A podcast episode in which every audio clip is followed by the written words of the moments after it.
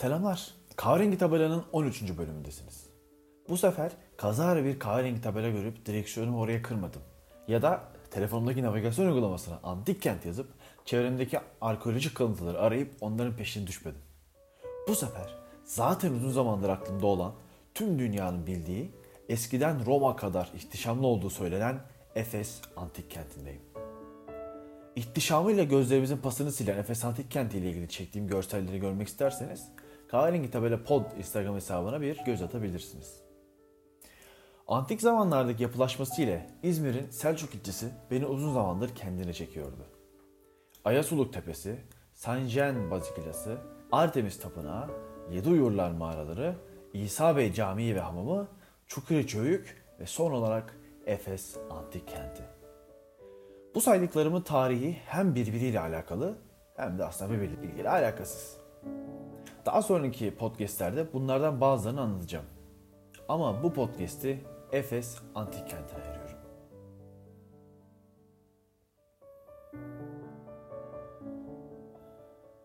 Efes'in kuruluşu ile ilgili mitolojide birçok inanış var. Bunlardan biri Amazon kadınları. Küçük Menderes Irmağı'na Hititlerin verdiği isim Astarpa'dır. Milattan önce 9. veya 8. yüzyıl civarı İzmir'de yaşayan İlyada ve Odysseus'u yazan Homeros, yörenin tarihini anlatırken bizlere Apasa yani Efes ve Amazonlar hakkında ilk bilgileri verir. Amazonlar Anadolu'nun en eski dini olan ana tanrıca inanışına sıkı sıkı bağlı, dindar ve savaşçı kadınlardır. En büyük amaçları ana tanrıça inanışını yaymaktır. Tamamen kadın ve kızlardan oluşan bir tarikat gibi çalışırlar. Aralarına erkek almazlar. Çok iyi ata biner, ok, bıçak ve çift taraflı balta kullanırlar. İyi ok atabilmek için göğüslerinden birini ya da ikisini aldırırlar. Bu yüzden düşmanları Yunanlılar onlara Amazon adını vermişlerdir. Amazon göğüssüz demektir. Amazonlar Efes şehrini kurduktan sonra ilk işleri şehrin en iyi görünen yerine bir ana tanrıça heykeli dikmek olur. Amazonların kurdukları bu şehir ana tanrıçaya adanmıştır. Nitekim Efes ve yöresinde yapılan kazılarda hemen her evden tanrıça heykeli çıkması, tanrıça resimlerinin kabartma ve sembollerinin bulunması Efes'in ana tanrıcı inanışının merkezi haline geldiğinin bir kanıtıdır. Efes'in kuruluşu ile ilgili bir diğer inanış ise Efes antik kentinin kuruluş kehanetine göre o zamanın Atina kralı olan Kordos'un bir oğlu bulunmaktaymış. Atina kralının oğlunun adı Androklos'muş. Kralın cesur ve meraklı olan Androklos, Ege denizinin karşı yakasını keşfetmek istemekteymiş. Bunun için çalışmalarına girişmeden önce Delhi kentinde bulunan Apollon tapınağında kahinlere bu durumu anlatır ve onlara bu işi nasıl yapabileceğini danışır. Kahinler Androklos'a balık ve domuzun işaret ettiği yerde bir kent kuracağını söyleyince Androklos bu sözlerin ne anlama geldiğini anlamaz ve bu sözleri düşünmeye başlar. Bir yandan kahinlerin sözlerini düşünen Androklos, bir yandan da Ege denizinde ilerlemeye başlamıştır. Bir süre denizde ilerledikten sonra Küçük Menderes Nehri'nin ağız kısmındaki körfeze vardıklarında kıyıya inmek isterler. Kıyıdan karaya inerler ve hem ısınmak hem de denizden balık tutup onu pişirebilmek için ateş yakarlar. Balıkları tuttuktan sonra ateşte pişirmeye başlarken arkalarındaki çalılıklardan bir yaban domuzu çıkarak pişirdikleri balıkları kapıp hızlıca kaçar. O anda kainlerin söylediği sözü hatırlar Androplos ve bu bölgeye, bu kenti kurma kararı verir. Şimdi gelelim arkeoloji ışığındaki doğruluğu ispatlanmış gerçekte. Efes ile ilgili yaptığım ilk okumalarda 4 tane Efes kurulduğunu görüyorum.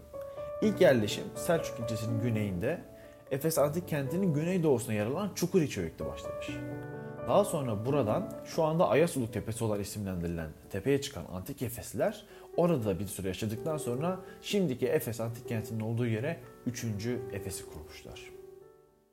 Kente aşağı giriş kapısından girerseniz önemli bir yol ayrımı karşılıyor sizleri.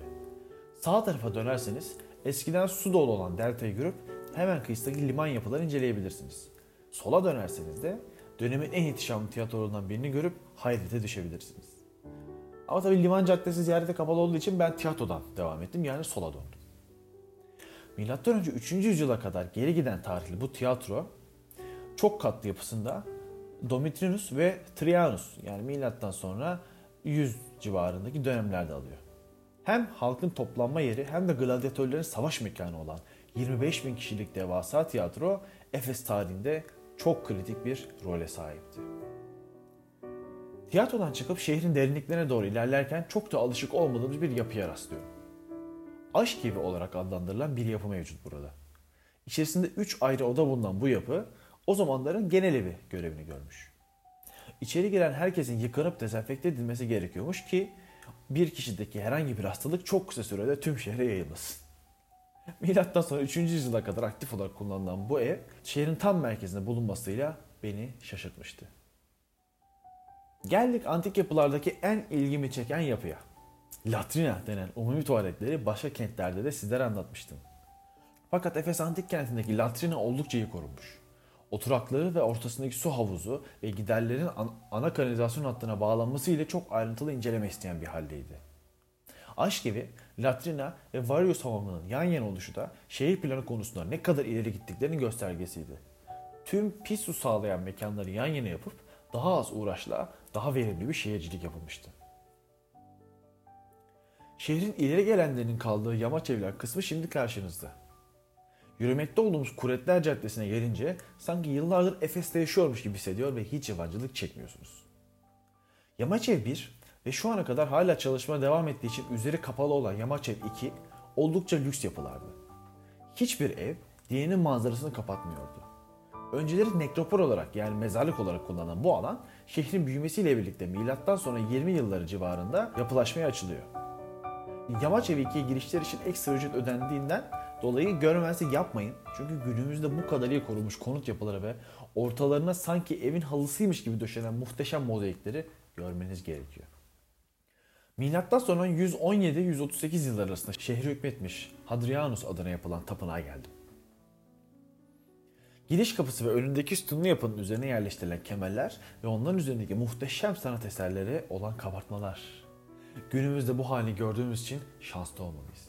Yine bu Hadrianus Tapınağı ile ilgili fotoğrafları görmek isterseniz kahverengi tabela pot Instagram hesabında sizleri bekliyor.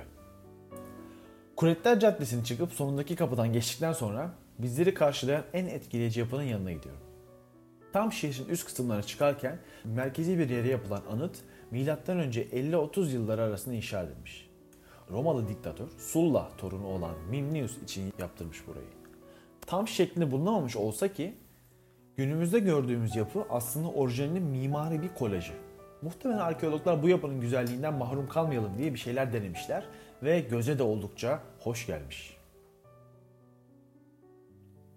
Şehrin doğu kısmını sınırlayan Panayır Dağı'nın yanından yukarı Efes'e doğru giderken yolun sağında devasa yuvarlak bir yapı gördüm. Bunun bir depo olabileceği aklıma gelmişti ama su depolanabileceği gerçeğine gerçekten şaşırmıştım. Evet meğerse burası bir su deposuymuş. Şehre temiz su getiren hat burada son buluyor ve buradan her yere su dağıtmak zor oluyormuş. Tam buraya yapılacak bir su deposunun hem kurak günlerde suya ulaşım sıkıntısını azaltacağını hem de depolanan suyun debisindeki artışla birlikte tüm şehre taksim edilebileceğini düşünen Efesliler su deposu yapmaktan kendilerini ağlamamış olsalar gerek. Yukarı Efes denilen bölgeyi aslında büyük oranda devlet agorası oluşturuyor. Ee, kubbeli hamam yapısıyla birlikte alanın büyük bir kısmını kaplıyor bu agora. Burada eski bir Helenistik cimnazyum olduğu sanılıyor. İşte o yıkıldıktan sonra burayı buraya bir devlet agorası inşa ediliyor ve hamamlar sonradan ekleniyor. Devlet agorası 160'a 58 metrelik bir alanı kapsıyordu. Hemen yanındaki Bauditorion, Praetorion gibi yapılarla birlikte devletin yönetim merkeziydi. Şehir sakinlerinin sosyalleşmesi ve siyasilerin propaganda yapması için tiyatro ve stadyon inşa etmek sıklıkla görülen bir durum. Fakat Zaten Bağlaterion binası varken bir de hemen yanına Yaşlar Meclisi olan Praetorion yapılması, aşağıda devasa bir tiyatro varken bir de yukarı Efes'e ondan biraz daha küçük bir tiyatro yapılması ve bunlardan daha uzağa dağın öbür tarafına da bir stadyon yapılması. Bu anlattıklarım size de garip gelmedi mi? Belki burası tahmin ettiğimizden daha büyük bir şehirdi ya da belki de yukarı Efes'teki bu yapılar devlet erkanı iken aşağı Efes'tekiler halkındı. Bunu bilemiyoruz. Kuretler Caddesi'ne aşağı inerek gezimi sonlandırmak için yola çıkıyorum. Aşağı inerken gözümüzün takıldığı muhteşem bir yapı var. Orası Celsius Kütüphanesi. Az önce buradan geçmiştim fakat çok kalabalık olduğu için sosyal mesafe kurallarını düşünerek çok incelemeden yoluma devam etmiştim. Fakat şimdi biraz daha sakin bir durumda ve gezme sırası bende. Celsius Kütüphanesi muhtemelen Efes'in en ünlü yeri. Görünce de insanın ilk Celsius kütüphanesinin önüne geçip yanındaki kişiye hani al şu telefonu fotoğrafımı çek diyesi geliyor. Ki hani böyle söylendiğine eminim çünkü bu kadar insanın bir kütüphane önünde fotoğraf çekilmesini başka bir şeyle açıklayamam herhalde. Yunan şehir devletlerinin bir döneminde eğitime verdikleri önemi biliyorsunuz. Newsa'daki kütüphane ile birlikte bu bölgede günümüze ulaşan tek kütüphane burası. Bu yapı dört şey simgeliyordu. Celsius'un sezgisini, Celsius'un erdemini, Philippus'un yeteneği ve Celsius'un bilgeliğini. Milattan sonra 100 yılı civarında yapılan bu kütüphane, milattan sonra 270 civarındaki depremle yıkılmış ve daha sonra zaten siyasi buhranlarla toparlanamayan şehirde tekrar inşa edilememiş. Her iki yanındaki ikişer heykelde görmeye değer. Her ne kadar orijinalleri e, yanlış hatırlamıyorsam e, Almanya'da Berlin Arkeoloji Müzesi'nde olmasına rağmen bir kopyaları Celsius Kütüphanesi'nde bulunuyor. İçerisinde yazan bir dörtlükle Celsius kısmını kapatalım. Bak, nasıl da süsledi. Böyle parlak yapıtlarla. Stefanos Efes'i, Efes Stefanos'u. Şehrin ilk tanrısı Artemis'e adanan Artemis Tapınağı'nı. İlk yerleşim yerlerinden biri olan Ayasuluk Tepesi'ni ve Efes'e Hristiyanlığı getiren San Paul'un kilise ve anıt mezarında gelecek podcastlerimde anlatacağım. Benim gibi antik dönem merakları için adeta altın değerinde burası. Efes antik kentinden çıkan nadide parçalar Selçuk Efes Müzesi'nde. Sanırım ülkemizde gördüğüm en iyi dizayn edilmiş arkeoloji müzesi diyebilirim. Oraya da gitmenizi öneririm. Dünyanın en önemli politik, ticari ve dini merkezlerinden biri olan Efes Antik Kenti'ni anlatmaya çalıştım sizlere. Saygılar ve sevgilerimle.